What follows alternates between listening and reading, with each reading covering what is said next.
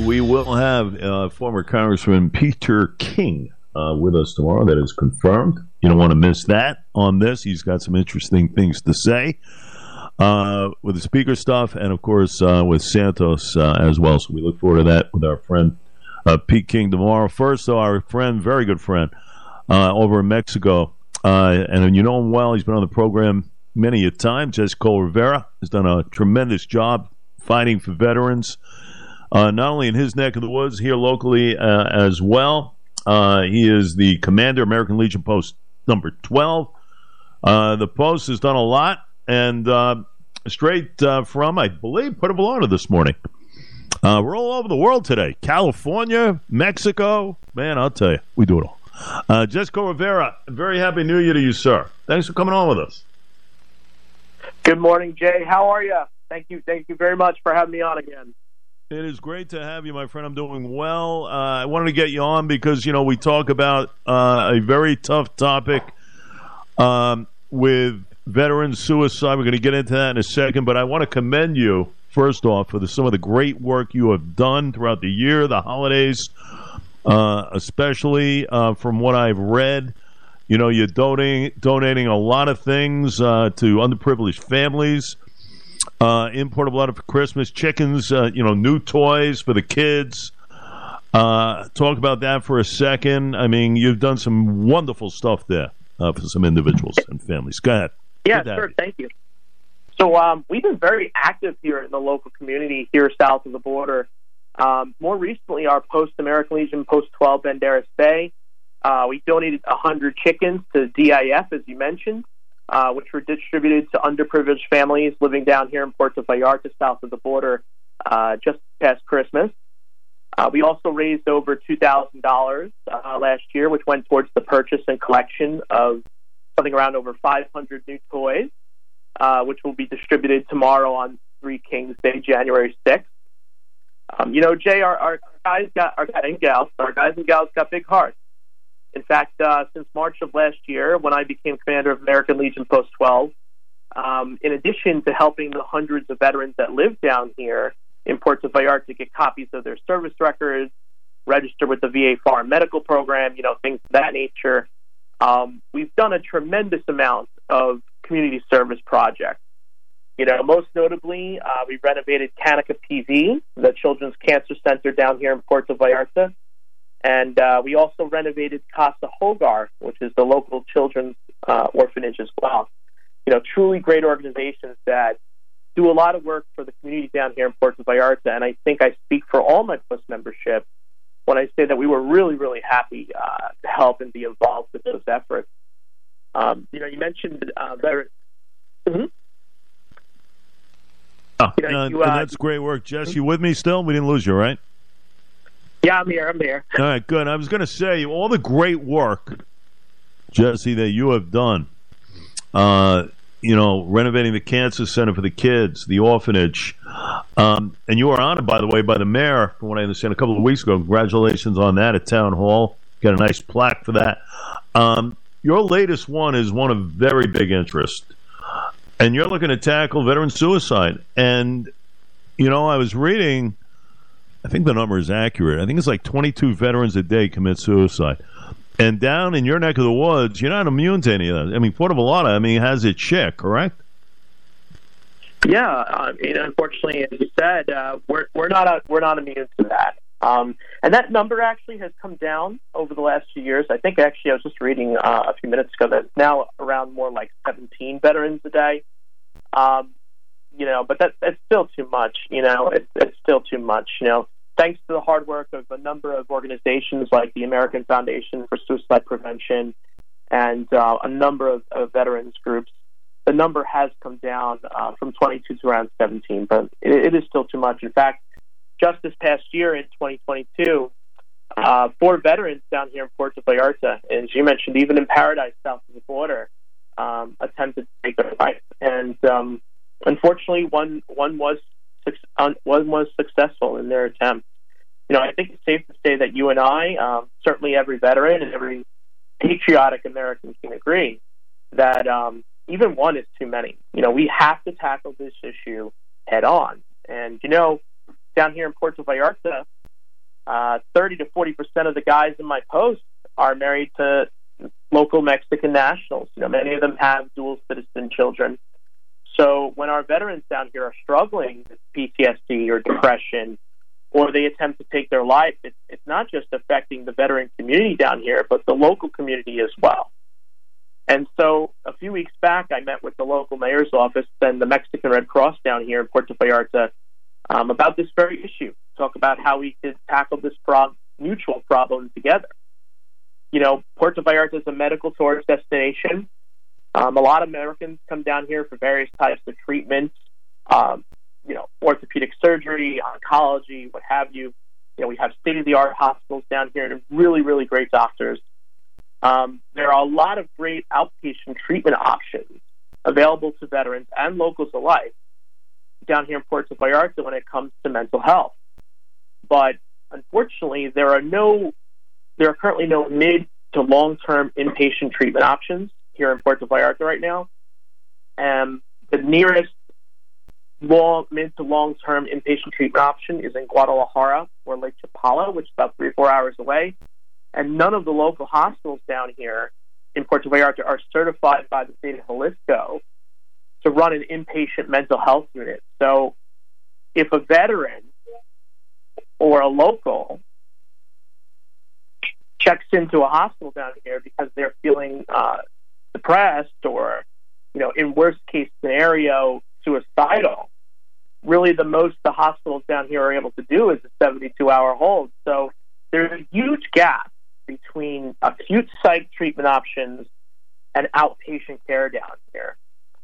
And um, so that's the, that's what we're trying to address is, is that gap. Because traditionally, what's happened is when I, as the commander of American Legion Post 12, uh, find out about these situations, either through the local uh, U.S. Uh, consular agency in Nuevo Vallarta or through the uh, the State Department or just other veterans of the post reach out to me to let me know what's going on with the particular veteran. Um, basically, what happens is we, we're able to get the veteran into a, a local hospital, right? In most cases, these veterans are service connected for their PTSD or depression, so they don't wind up paying anything for the initial 72 hour hold because uh, the VA Foreign Medical Program does cover it or reimburse the veteran for it. But the, as I mentioned, the hospital itself is not able to hold the veteran for more than 72 hours because they're not legally able to do that. And the nearest uh, inpatient facility is all the way in Guadalajara. So what happens is we wind up having to bounce the veteran around uh, to most multiple hospitals in an, in an attempt to try to buy time until you know, a bed becomes available in the nearest patient facility, which is three to four hours away. So, you know, I just don't think that that particular um, arrangement is, um, you know, it's not appropriate and it's not effective. You know, it's just a band aid. So when I met with the local mayor's office and the Mexican Red Cross a few weeks back, you know, one of the things we, we talked about, you know, a project that we're looking to do together and we've already begun is we're looking to actually um, not only renovate but convert an entire wing of the local Mexican Red Cross down here in Puerto Vallarta into a mental health unit that can be used by both, you know, U.S. military veterans and local Mexican nationals living down here alike. You know, to kind of bridge the gap between the, uh, the current options in acute psych and outpatient care. You know, bridge that gap and uh, hopefully by doing so, we can save some lives. Well, listen, you're doing a great job, and uh, you know you have such ties here to Long Island.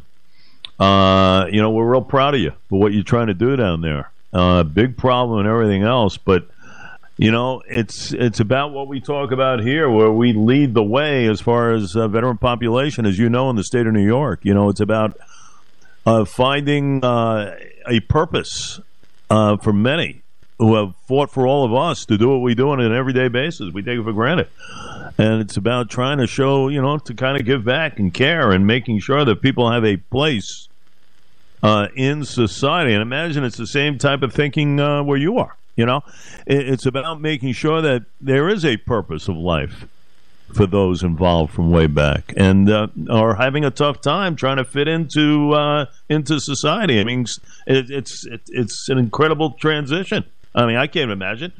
Uh, I didn't do what you do, um, but in essence, that's what it's all about, right? It's about trying to make sure that you're wanted, have a place in society, you're able to kind of contribute to the economy with a, a job and taking care of your family. That's all people ever want, right? Yeah, I say that's true. You know, a lot of veterans that are coming down here are, are coming down here to heal. you know, it's um, it's a beautiful place, Jack. It's a beautiful place. I don't know if you've ever been down here to Puerto Vallarta. Uh, you know, it's one of the few places where you get a gorgeous mountain view and the and the ocean view, uh, all in the same place. Uh, it's warm, it's sunny all year round. People are uh, tend to be very, very friendly and uh, welcoming. And um, you know, so I could say that a lot of veterans have come down here and, and have found tremendous uh, healing and a change in their life for the better. But as you know, sometimes uh, in the course of your treatment, you know, there's there's ups and downs, uh, just like there is anywhere else. You know, there's no there's no perfect solution. You know, so um, even down here in, in in paradise, sometimes our our veterans, you know, they have they experience those downs as well. And um, you know, as commander of American Legion Post 12, and, and you know, as, as a veteran, you know, both myself and other veterans, we need to be prepared and and ready to help those veterans.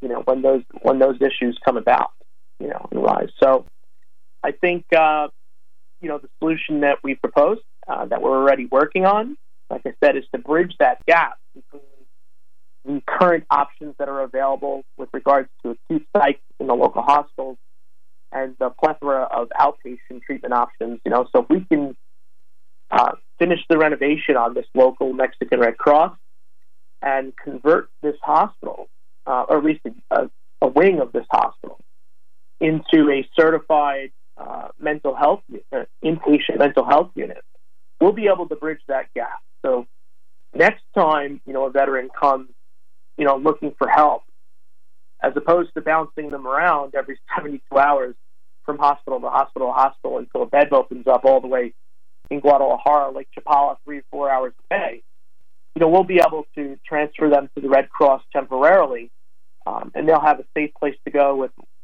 well-trained staff that'll be able to look out for them, you know, in the interim until we can find, uh, you know, that that's available. So I think it, it has the potential, Jay, I think, to save a lot of lives.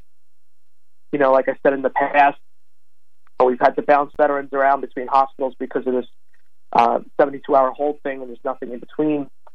Um, so if we if we could pull this off, and I, I think I think we're going to, you know, we have a, a support from a lot of different community organizations and not for profits, uh, both in the United States and Mexico. Yeah, we got uh, Hobbs for Hope is one, uh, which is an LGBTQ veterans organization. They also fight veteran suicide. Uh, we got the Jay Stadler Project down here in Mexico, which is run by a uh, U.S. Navy veteran uh, who helps fund many different projects down here in uh, in Puerto Vallarta. You know, we got a plethora. I think like probably several to a dozen um, community groups and not-for-profits on both sides of the border uh, that are going to be a part of this effort. And actually, coming in March, we're going to have a fundraiser here in Puerto Vallarta. Uh, we're looking to raise money to get this project going. And um, you know, it's gonna it's gonna take some work, but I'm very very confident that between you know the veterans in our post and uh, some of these community organizations like Hops for Hope and the Jay Stadler Project, uh, I think we're going to be able to come up with the money to see this project through. It'll probably take about I would say two to three months to fully realize the, the entire project, but at the end of the day, you know, I think we're gonna we're gonna get the job done, my friends, and uh, it's gonna save a lot of lives, Jay. It's gonna Listen, save a lot of lives. Uh, I know it'll get done because everything you set your sights on uh, gets it done for those folks down there. That's great stuff.